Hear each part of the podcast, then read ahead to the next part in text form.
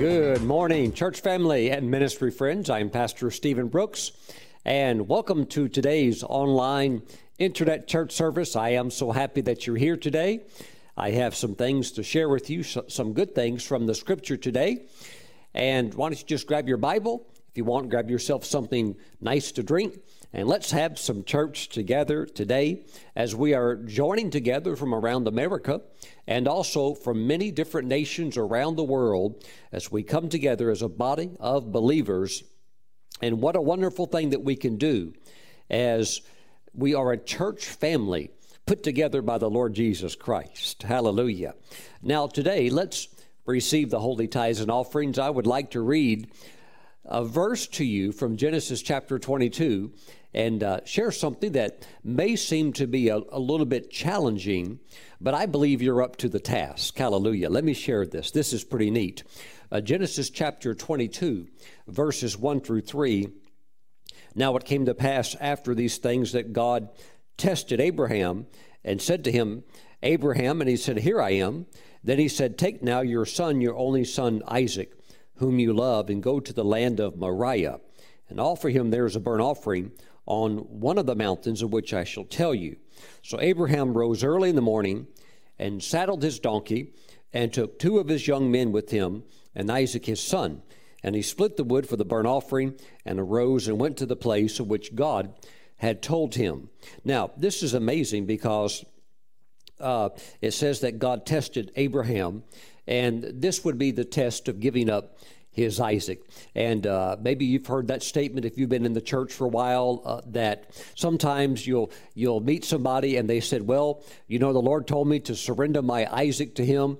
God told me to give up my Isaac or put my Isaac on the altar. And that's a statement based out of Genesis chapter 22, where God would ask us to give something to him that would have perhaps what we would call the greatest value in our lives. And here we see that this in the life of Abraham would be his son. And it's a test because God doesn't want us to worship anything or anybody or anyone except for himself.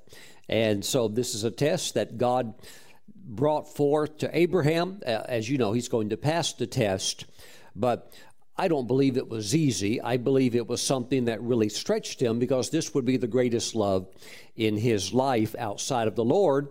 But the Lord just wants to make sure that things are in the right order. Now, let's go down to verse 9.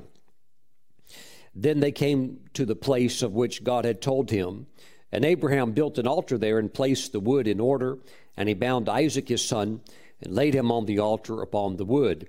And Abraham stretched out his hand and took the knife to slay his son.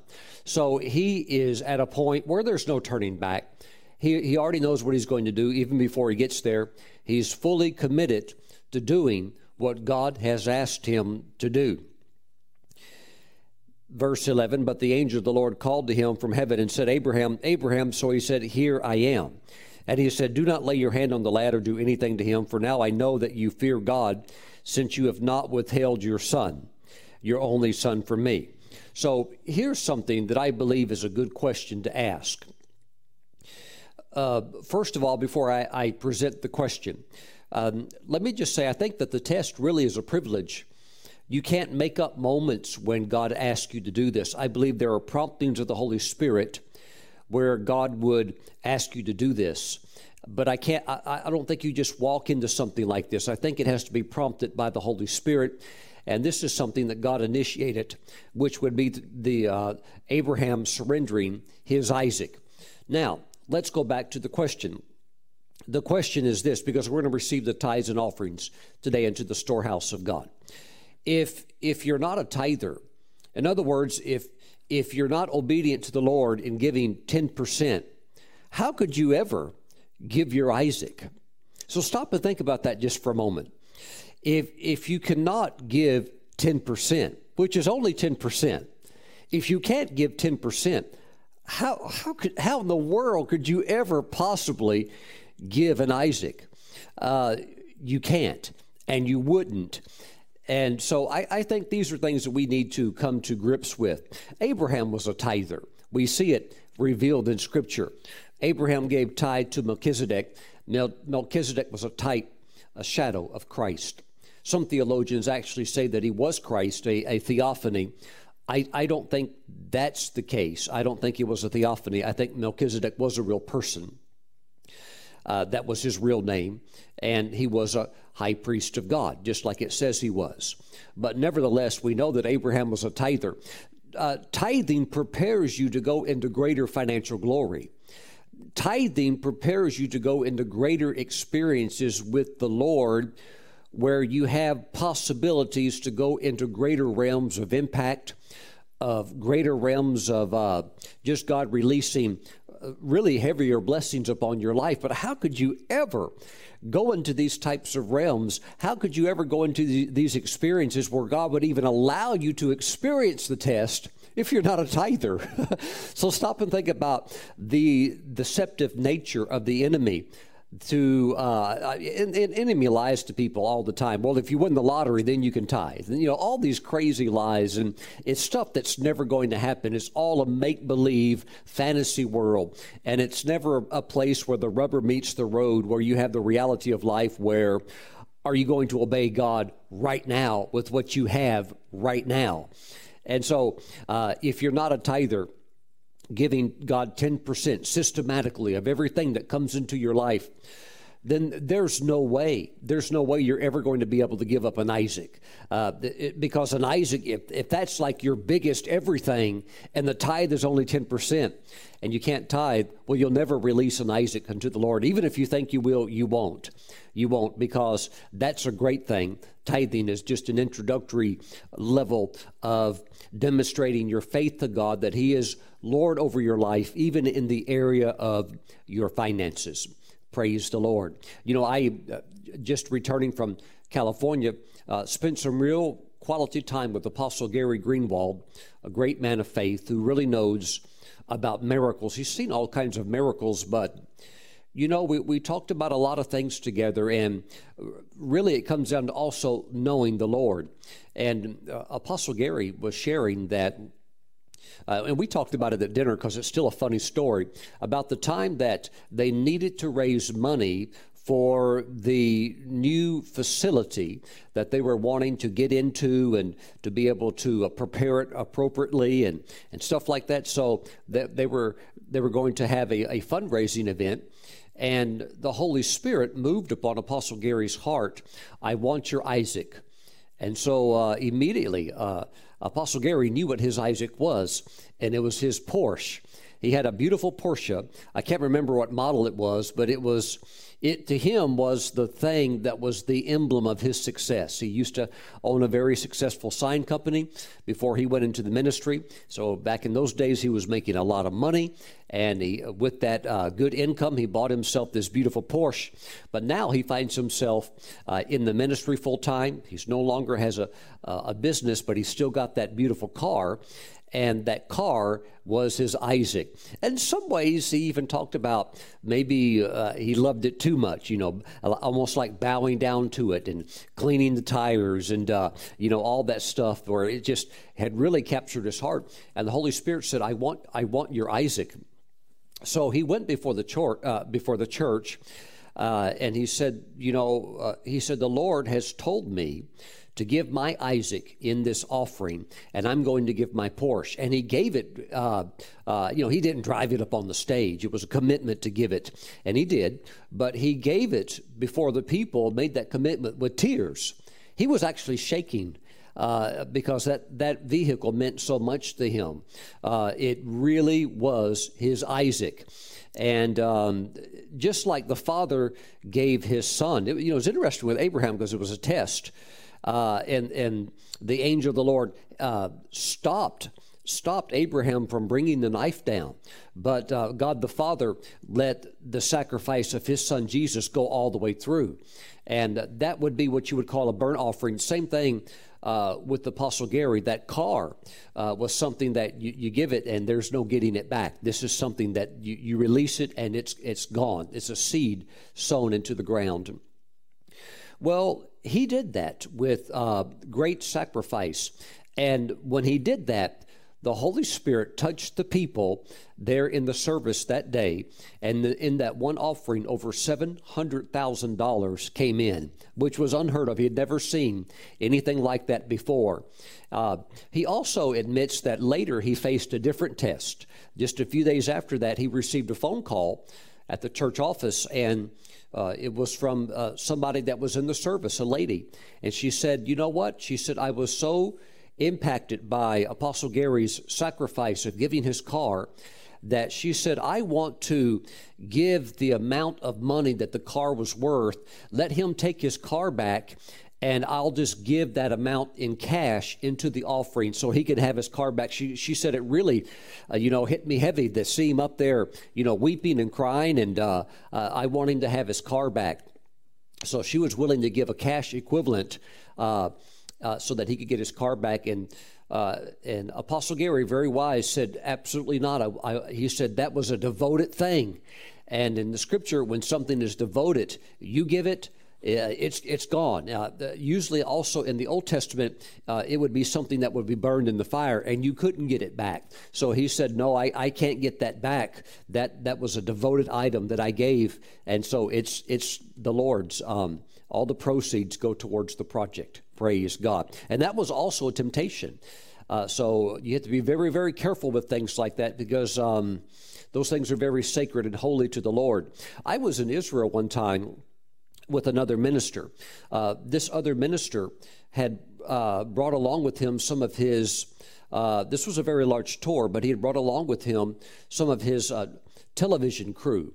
And, they're the camera operators, but he could only bring a few. Well, I'm not sure how many. He didn't bring a few. He brought a lot. But even with the group that he brought, it's very privileged to be able to come, because he's, paying for you to come and work and covering your airfare for his employees to come.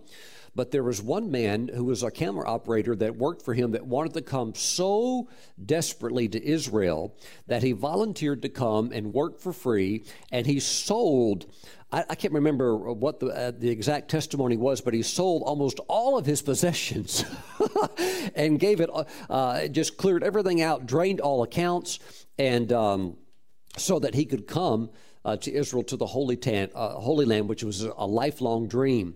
And so I was there with this other minister, and word had gotten out about what he had done, this other cameraman.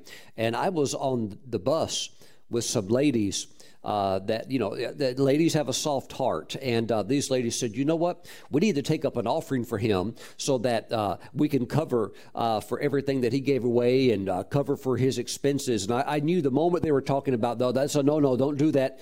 You'll mess up everything that he's sown. And they took their idea and presented it to his employer, which was the minister that I was speaking for at this conference in Israel. And he said, oh, no, he said, do not do that for him. He explained to the ladies that what that man had done was unto the Lord. And he was trying to explain to the ladies, if you just go give him a bunch of money, you'll mess up the sacrifice that he has done. Why? It was a devoted thing. It was a devoted thing. You must let the Lord bring it back his way. You can't fabricate these things, and you have to let the Lord do it. So another good example, praise God. Again, I'm talking about people that are tithers.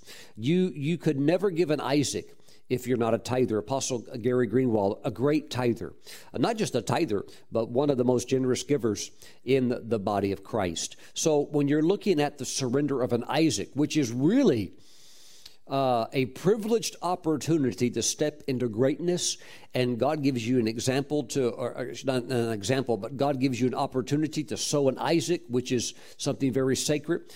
Yes, it's a test, but it's a privilege really to be even allowed to take that test. And of course, if you pass it, you absolutely are promoted to a new level. But, stop and think about it again. How could you ever give an Isaac if you can't even give a tithe? It's just not, it's not going to happen. So this, again, we need to face the reality of the way God works, his principles, the way his kingdom operates on a very smooth, efficient system. Jesus said, my yoke is easy, my burden is light. He's asking for 10%. And it's a commandment that carries from the old covenant through the cross into the new covenant. And it's something that if you do, you will be blessed. So I just want to invite you, come on into the kingdom principles, the kingdom of heaven, the kingdom of God. What is it? In a sense, it's God's way of doing things.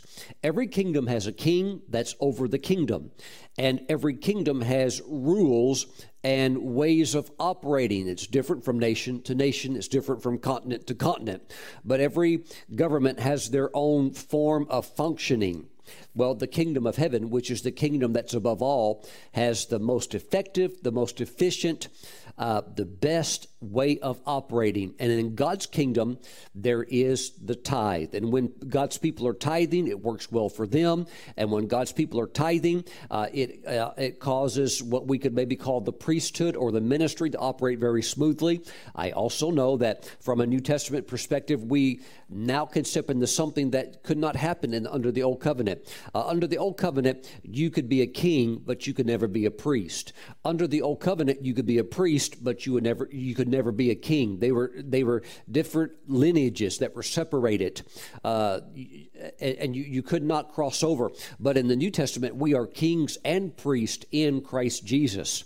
I tell you what, this new covenant really is an amazing thing. So I want you to come into this new covenant and experience all the blessings, but work God's way of doing things. Be a tither, and you come into the financial stability that's anchored from heaven itself in the kingdom of heaven. Glory to God. You'll have stability and peace and joy and overflow in your finances. Glory to God. Hallelujah. Thank you, Lord Jesus. Thank you, Lord Jesus. Father, I just thank you that you're speaking to hearts right now, because I know there's some, they're inconsistent tithers. Maybe they'll tithe once every now and then. They'll think, well, nothing's really happening. Father, we know it's because they're not consistent. They're not systematic in their tithing. Therefore, they're not tithers. So, Father, help them to come into your system, which always works, which is very smooth, very fluent, and, of course, very proven effective. Father, we thank you for those, Father, that have never tithed before, but are now learning about your kingdom principles. Let them come on in. Hallelujah. We thank you. They've learned about the blood of Jesus, the forgiveness of sins, but let them come on in also to the understanding of the principles of the kingdom.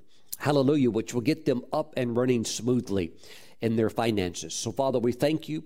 We thank you in the name of Jesus. And, Father, for those that are established in tithing, we thank you that perhaps in the not-too-distant future, there could be an opportunity to give an Isaac. Those are things only generated by your Holy Spirit and revealed by your Holy Spirit. But we do thank you for those special moments as well. So, Father, we give you praise in the name of Jesus. We all shout and say, Amen. And amen.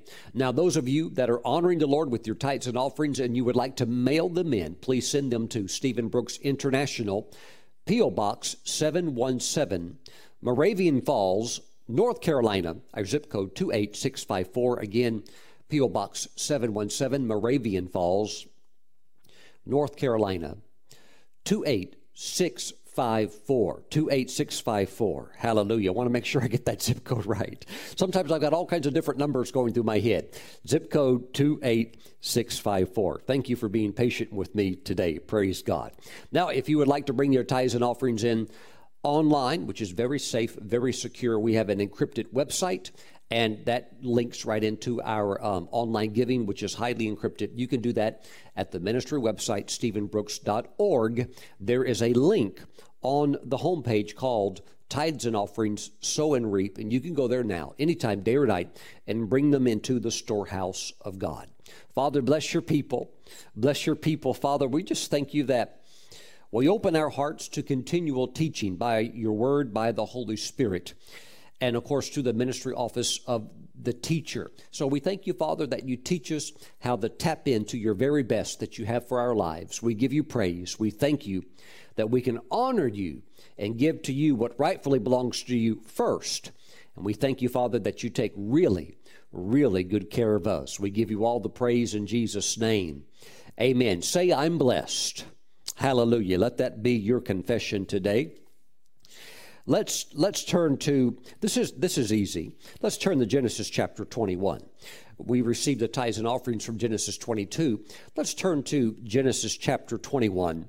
I want to talk today, I felt led of the Holy Spirit to talk about the necessity for you to cross the finish line.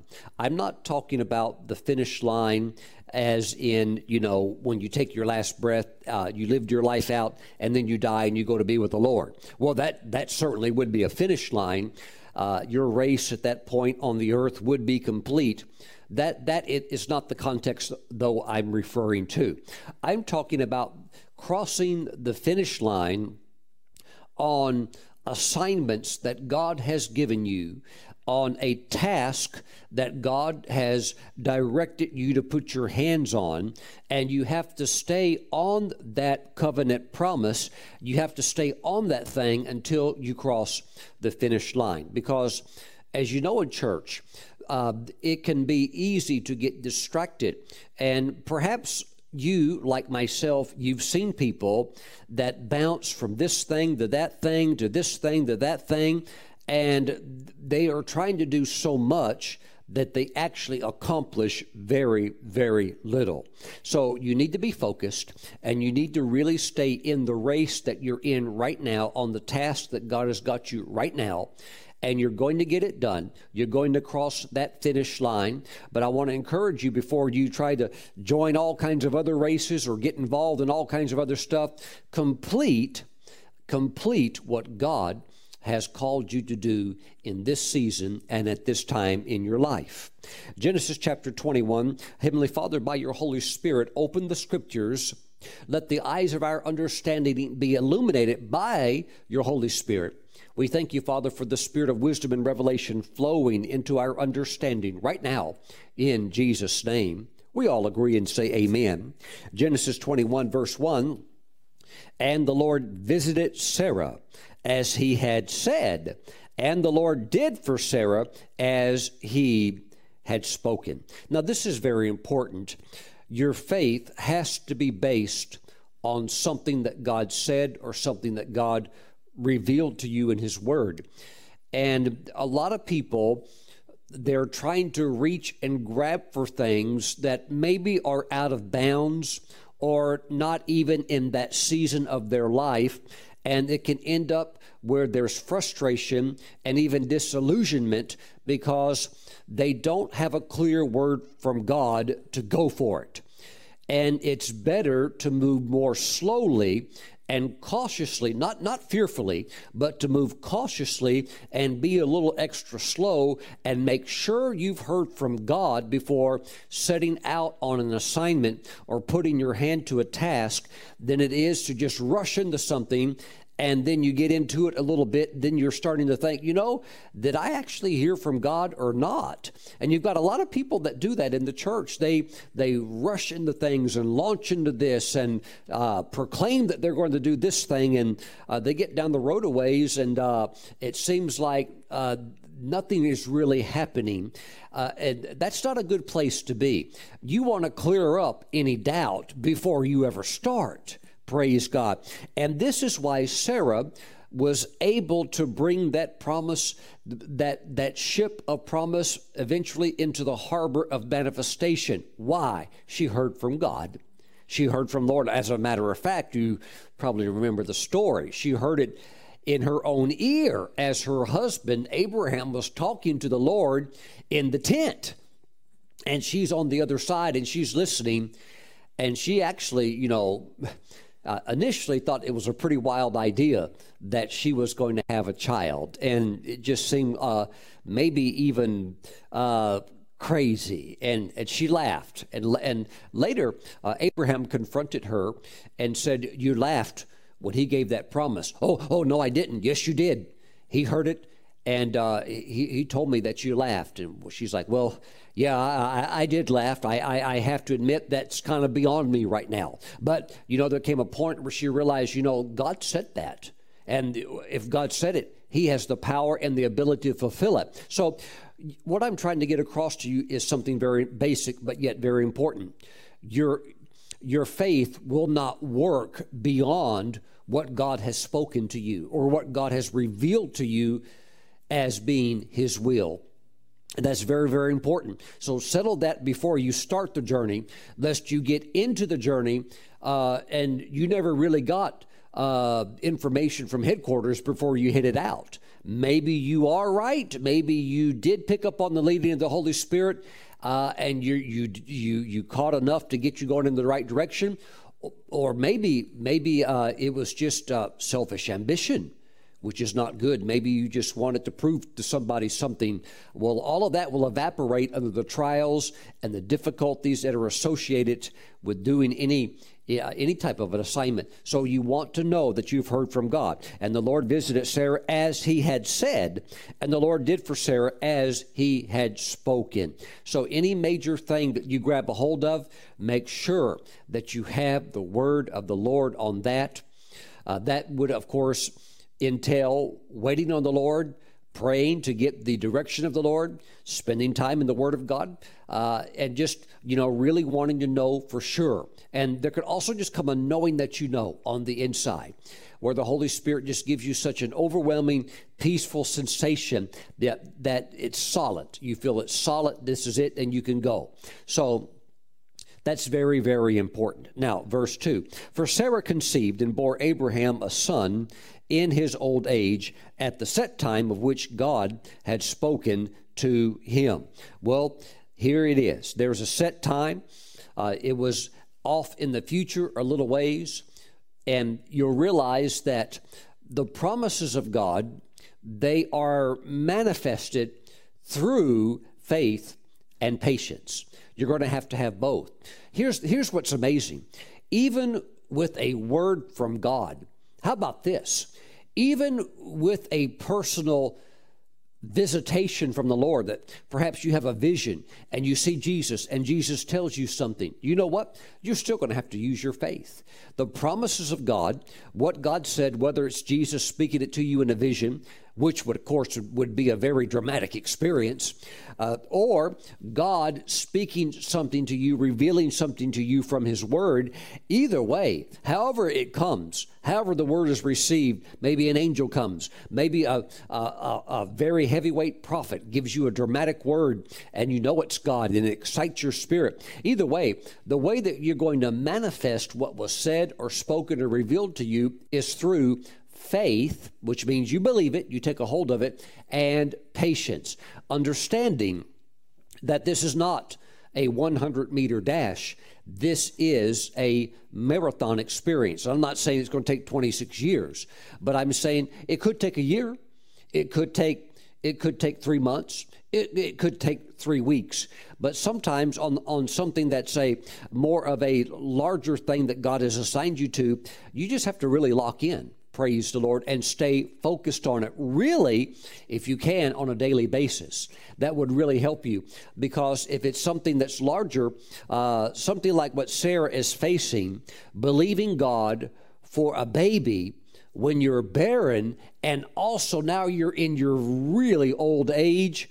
Well, this is something that you really need to build your faith up on a daily basis. Go back to what God said. What did God say? Because that word will bring faith into your spirit, and that word has energy.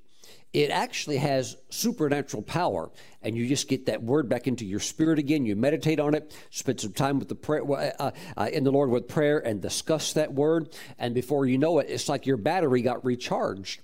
And, I've got a pretty modern cell phone, but even as modern as it is with the great battery it has, it's still, eventually it's going to run down. So I've got to plug that cell phone in, get my cell phone charged back up fully, get it a full charge, give it time, don't rush it, give it time to stay plugged in, get that full charge, and now I'm good to go for, another day and a half or something like that. But it's very, very important that you keep your faith up and that you're patient. Don't try to rush it. Don't try to force it. There's a set time. And when there's a set time, the angels behind the scenes are choreographing everything where it's going to all come together at the right time, right place, and the right way. And it'll dovetail. And it'll fit really, really good. And there'll be a lot of joy in it. If you try to rush it, if you try to get into it prematurely, you'll know something's not right about it. It won't have the joy. There will be unpleasantries associated with it. And if you get it that way, it could actually leave a bad taste in your mouth. Why? Wrong timing, wrong way. God's not in it. So let the Lord do his part. Let the angels do their part. You stay on faith. You do the good works that would be associated with moving it forward. But, just don't rush it. Just don't rush it. Keep working it. Keep working it. Keep working it. It's not a 100-meter sprint. It's a marathon. Keep working it, and eventually you're going to cross the finish line. Praise God. Verse 3. And Abraham called the name of his son who was born to him, whom Sarah bore to him, Isaac. Now, he was instructed also to give the child this name, and Isaac means laughter.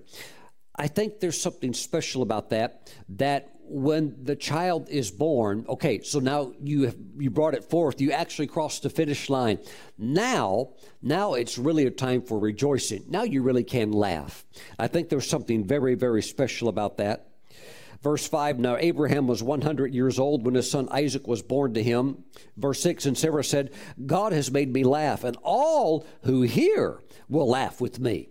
So here's the thing. When you cross the finish line and you bring in the manifestation, that thing that God tasked you to, that thing God assigned you to, that thing that was your faith assignment, when you cross the finish line with it, you really do get a release of joy. It's amazing. Watch for it. It'll come by the Spirit. There will be a release of laughter, a release of joy, and that comes when the timing's right. When you're in that set time, you've done it the right way.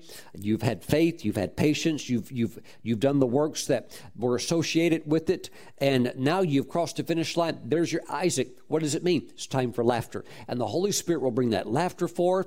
And I believe just as Spirit-filled laughter can be contagious, I believe that faith is contagious. What is going on here? What is going on is that we finally have what I would call a complete testimony.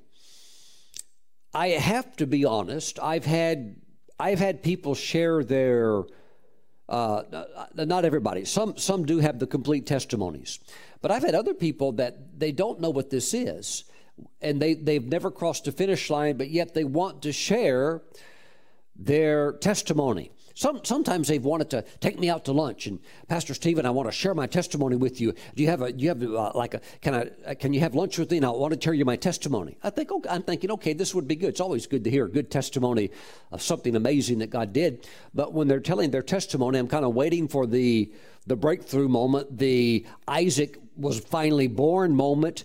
And you know what? They finished their testimony, and really all it is it's kind of like a journey of their life experience, but they've never done anything.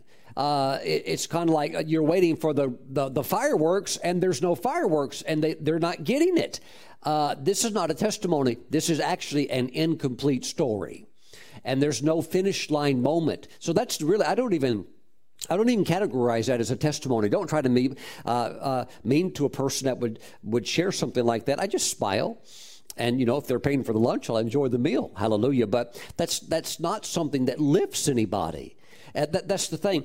A true testimony will lift people, will inspire people. It's contagious. It will, just like Isaac being born, when Sarah told it, it made people laugh. They start laughing with her. Why? They're happy for her, and something gets on them also. And they start thinking, now, wait a minute, this is a miracle. If God did it for her, God did it for me. And now you've got a bona fide, real, what I would call genuine miracle testimony. And that helps people. Praise God. And because it's contagious. It's contagious. You've got your Isaac. You've got your miracle. Woo! Thank you, Lord Jesus. God wants you with your assignment, with the thing that he's promised you. I know you have responsibilities in life. Maybe you've got to raise the children. Maybe you got to get them to school in the morning.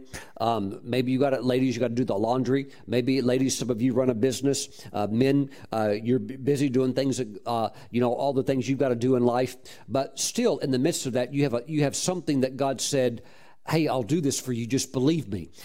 This thing that you're desiring for, I'm going to do it. So stay in faith, stay patient. You know, keep doing the works that would associate with your faith to keep moving it forward. Eventually, we're going to get there. So what I'm trying to say is that you've got to stay on that. Don't be distracted. You've got to stay on that until you bring that all the way in into the finish line. Don't be lazy with it. Don't be sloppy with it. Don't try to rush it either, but keep working that. Keep working that thing because there's an enemy out there that a lot of Christians, they succumb to. It's not going to be your portion, but I've seen it really just chain themselves to quite a few Christians. And you know what this enemy is called? This enemy is called average. Wow. And the enemy wants you to never step into the great destiny that God has for you. He wants you to live your life out. You know, if you're saved and born again, hey, he's got to let you go. You're saved. You're washed with the blood of Jesus. You're going to heaven. He knows that. But he wants you in that condition, in your saved condition, just to live your life out in a place called average, where you just live and die as an average person, and the great destiny, even the things that the Holy Spirit would unveil to you, you never step into them. The great promises that God would even give to you, even powerfully through prophecy, through a prophetic utterance, through the Holy Spirit revealing something to you, you catch a glimpse of it, you see it, or maybe even a visitation, a great encounter. It just never happens. Why? You just settle with being average. So, you know, that's something that is a great enemy. It's the enemy that's called average. So watch out for that. Stay on this assignment that God has given you. You must move forward with it. This is something that God has given to you as a treasure. You must bring forth your Isaac. Your Isaac is going to be a blessing to you. It's going to make you very, very happy. And your Isaac is going to make a lot of other people happy. Your Isaac is going to make some people stop crying. It's going to pull them out of the doldrums, them out of depression, and say, I've had it with messing around. I'm going to live my life for Jesus like you're living my life for Jesus, because if God did that for you, I believe God can do it for me. Will you shout today and say, I'm going to cross the finish line? Again, we're not talking about the finish line when you die and go to heaven. We're talking about the finish line of manifesting that thing that God has told you that he would do for you. Praise God. God has made me laugh, and all who hear will laugh with me. Glory, glory to God. Glory, glory to God. Hallelujah. You're going to make it. You're going to make it. Hang in there. Hang in there. I know you're running. I know you realize it's not a 100-meter dash. It's not just one time around the track, but you're running. You're running the marathon. You're going to cross it. You've got to cross the finish line. It's not until you cross the finish line, you have no testimony. Well, I've had some miracles along the way. Yes, you have, but you still haven't manifested it yet. So it's not full. It's not fully there. So in some ways, you don't even need to tell it because there's no conclusion to it. Wait till you have the conclusion. Wait till you go across that finish line, and then you will receive amazing refreshing from the Lord himself. Glory to God. Glory to God. You know, I had an experience with a good friend of mine. We were back in college, and we were on the track team, and we had a really good track team, and were ranked very high in the nation. Some of the runners on our track team were Olympians. We had Olympians. We had Olympian sprinters. We had Olympian guys in the field events, like the shot put and stuff like that. We had a lot of depth on this track team, so it was a lot of fun to be on a winning team like that. Well, I remember it was. I think it was during the summer. Yes, it was during the summertime, where there was a big marathon in Dallas, Texas. And we had a friend of ours who was just winning all of these track meets. He would win the 10K, and he would win the 5 kilometer, and he would also win the cross country events. He was winning every single race. And we thought, you know, he would probably be really good at a marathon. And there were two college professors. They taught political science, And they actually said, hey, we're going to be running in that marathon. So if you guys, any of you guys want to come down and run it with us, that would be a lot of fun. Well, they're just running it like recreationally. They're not even going to break 3 hours. But they would run and train maybe 50 miles a week. But there were no threat to cracking the top 100 or anything like that. They knew that for them it was just more like a climb Mount Everest, run a marathon, type of achievement. They like doing marathons. So they went to the marathon, and we decided, hey, me and my friend decided, hey, let's get so-and-so, let's take him to the marathon and just put him into the race, get him registered, and let's just see what happens. Let's just see what happens. So we did that. He came down there with us. His name was Mike, this marathoner, this collegiate track star, and he was from South Africa. And so nobody really knew who he was when he showed up. There's probably about 3,000 people in the race, and there was an international field. You had a lot of really good runners, distance runners coming in from various countries because there's prize money. There's prize money. And this was kind of funny also because we never stopped to think, what would happen if he won? Is this going to violate NCAA rules and regulations? We thought, well, I guess it doesn't really matter because it's probably not going to win, so it doesn't even matter. Well, long story short, he ended up winning. And it was quite an event. I remember, the race starts, 3,000 people take off. And, you go through the first 10 kilometers, 6.2 miles. The crowd's beginning to thin out. But there's maybe like 50 people up towards the front, still all running, going through the 10K in like 30 minutes, flat, a good fast pace, low 5-minute mile pace. And he's still running, and he's looking really comfortable. And so what's going on is me and my friend, we rode our bicycles along to kind of like, along the race course, because all the streets were blocked off by the police.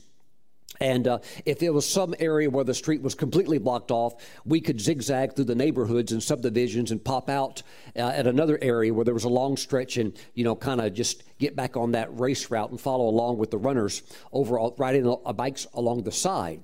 Well, you get to 13.1 miles, and he's still really doing good. And now the lead pack has gotten down to about 10 people, and he's looking, Mike is looking really, really good.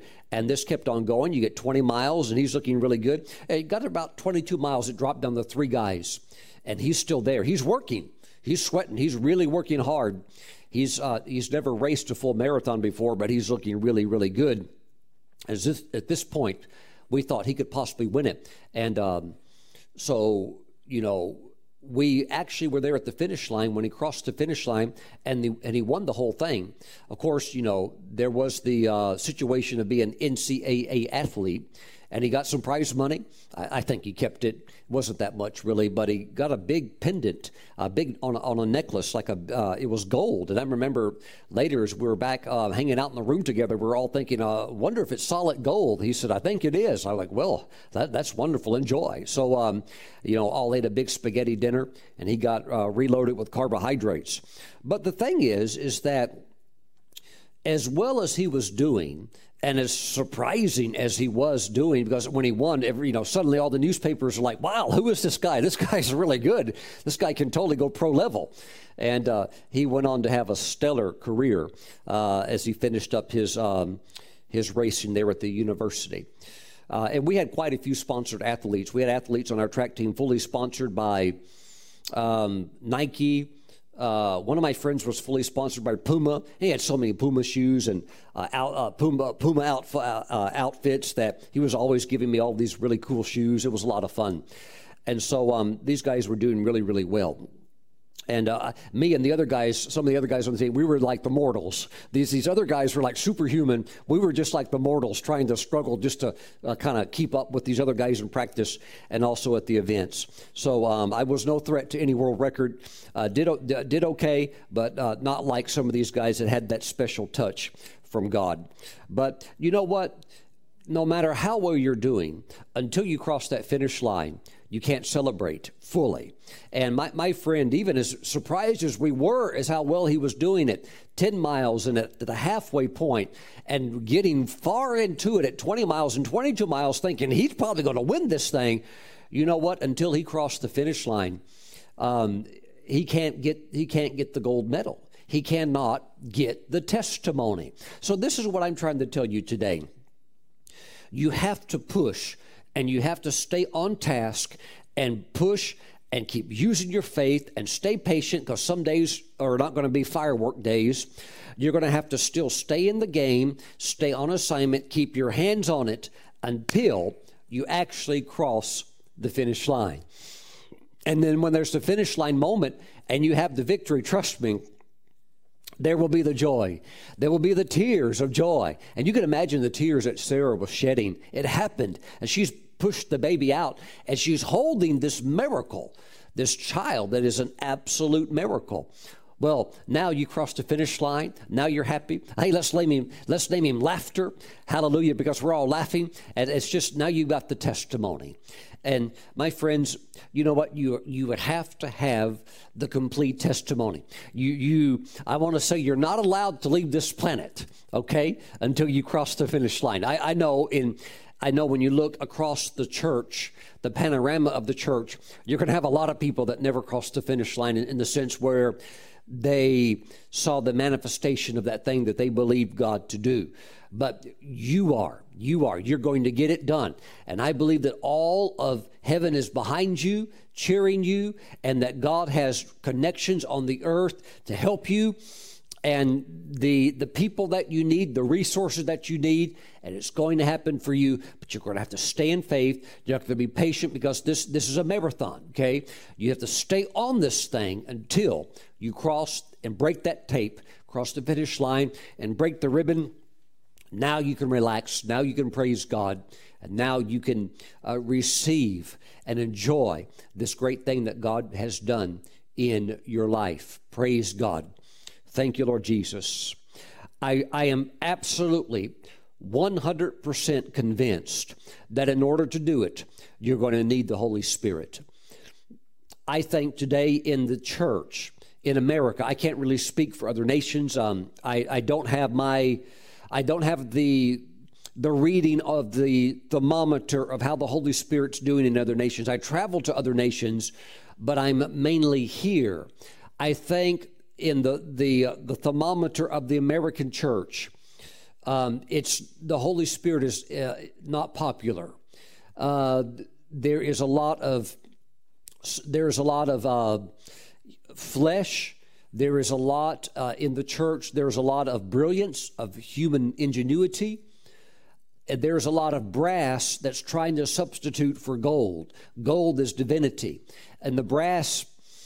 It's just like a gong, a brass gong that doesn't make a pleasant sound. Why? It's not gold.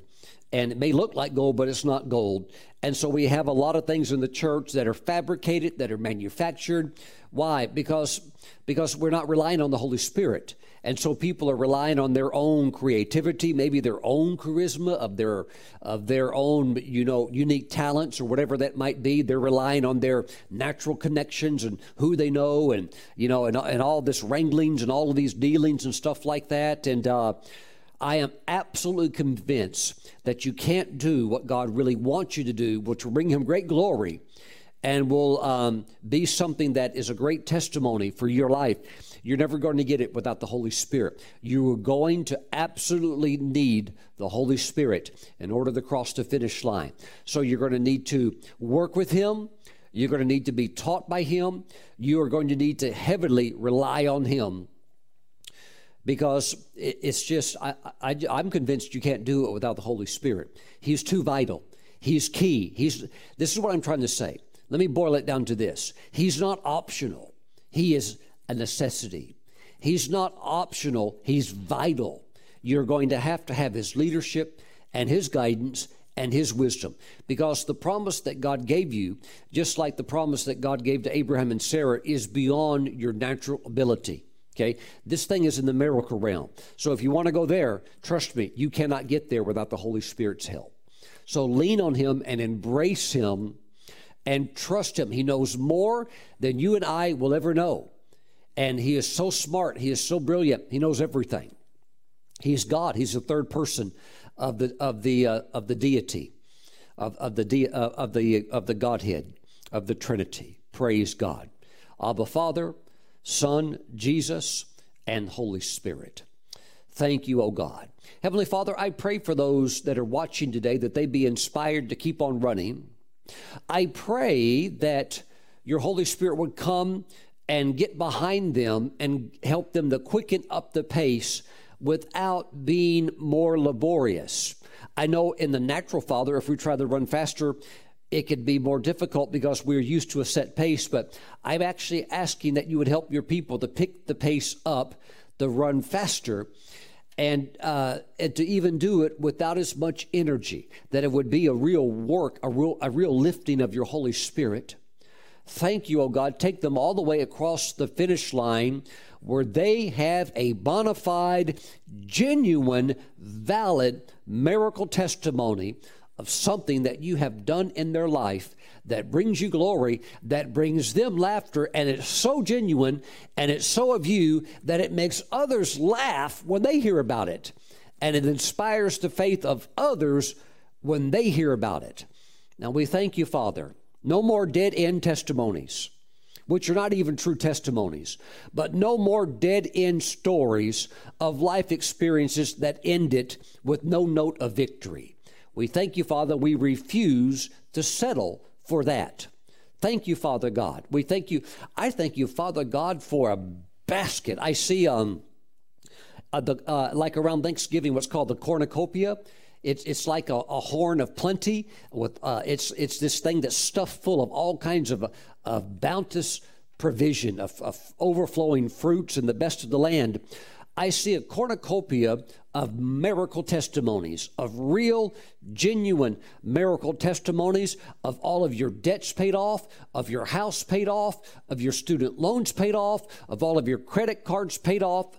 I'm talking because you're using your faith and you're exercising patience and you're walking in the wisdom of God. I see real miracles, not just the natural mechanics of something slowly getting paid down for 100 years, but no, I'm seeing an invasion of God's Spirit helping you to step into real miracles where it's just gone. It's all paid off overnight. It's gone. Just like the Egyptians washing up on the shore after the Israelites have crossed over and all the Egyptians are dead. It's over with. It's all over with. You're out of Egypt finally. I see all of your debts getting paid off. I see real, valid, genuine miracle testimonies. I see you stepping into the promised land. I see you possessing great things. I see you becoming the man, the woman that God's called you to be. Hallelujah. Please do not settle for normal. You're getting robbed and ripped off if you do. And God's got so much for you. Go for it. Go for it. But keep on task. Stay on your assignment. Don't let the enemy pull you off of it. It's going to be an amazing thing. You're going to have your Isaac. Now, Father, I pray for your people. Bless them with perseverance. Bless them with faith and patience and rejoicing in Jesus' name. Amen and amen. Praise God. Let's take communion today because God's going to do it. Just like Abraham and Sarah, that chapter starts off by saying God did what he said. What God said, the word he said, it came to pass. And it's going to happen for you too. Hallelujah. It's going to happen for you too. Now say amen.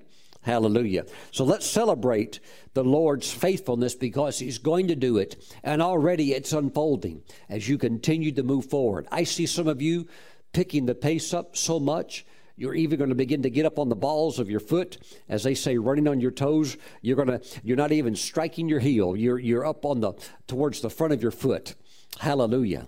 Glory to God. Did you ever notice that? Some of the world's leading marathon runners, their heel never strikes the ground. Now, you know that for sprinters. They're up on the ball of their foot the entire time because you don't have time to go through that whole rolling motion when you're sprinting. But the world's best marathoners, their heel also will not touch the ground. It's halfway forward of their foot and forward. They never have a heel strike. Very interesting biomechanics of running. That's a different subject. There's a lot of science behind success in sports as well, as sports scientists begin to decode why are some runners better, why are they more efficient, why are they saving more energy while they run. There's a science behind all of that. Some of that you can teach, some of you can't. It's just the way God has created certain ones to have that little special touch. Praise God. But I see you in the Spirit on the assignment that God has given you, getting up on your toes. You're going to start to run a lot faster. Say amen. Heavenly Father, we thank you for this juice and bread. We pray over it. We bless it and consecrate it. It is now the flesh and blood of our precious Savior, Jesus. Thank you, Father. All of your promises are yes and amen. We receive them by faith. Your healing is coming. Hang in there. It's coming. We know it was accomplished at Calvary, but your faith is tying into the promises of God. Your faith is getting stronger and stronger, and you'll hit that finish line moment, boom, where that miracle manifests, and you'll know it. Praise God. Stay faithful. Stay in the race. Praise the Lord. Father, we just thank you for the body of Jesus. We receive it now with great thanksgiving.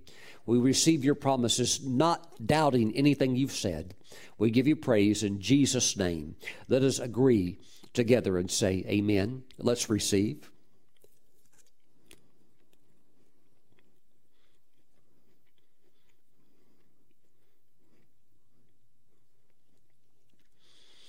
Praise the Lord.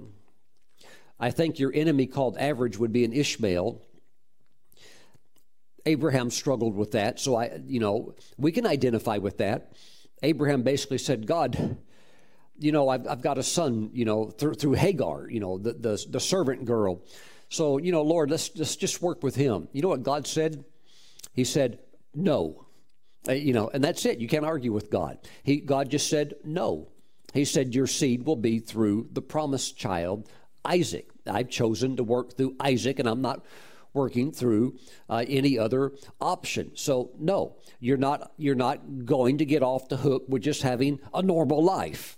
No, because he said, and God's so nice. He said, look, he said, I know you love Ishmael. I know he's actually your son. So look, I'm going to bless him.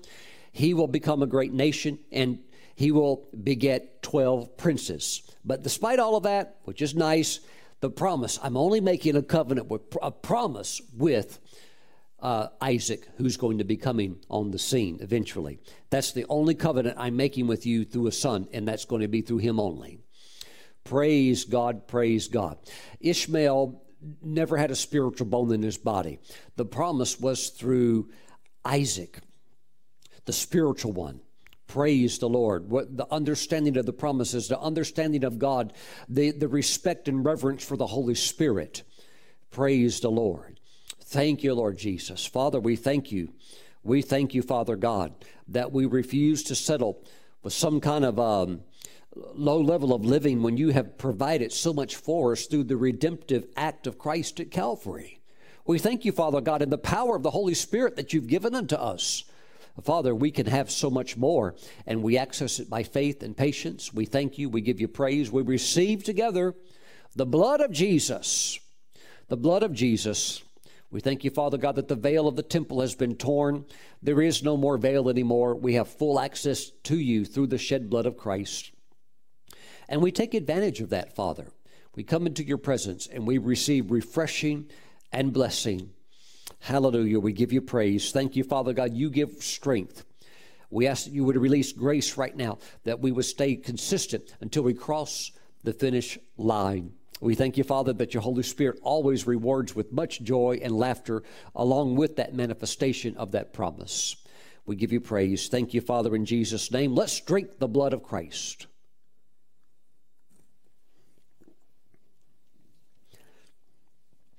Praise the Lord.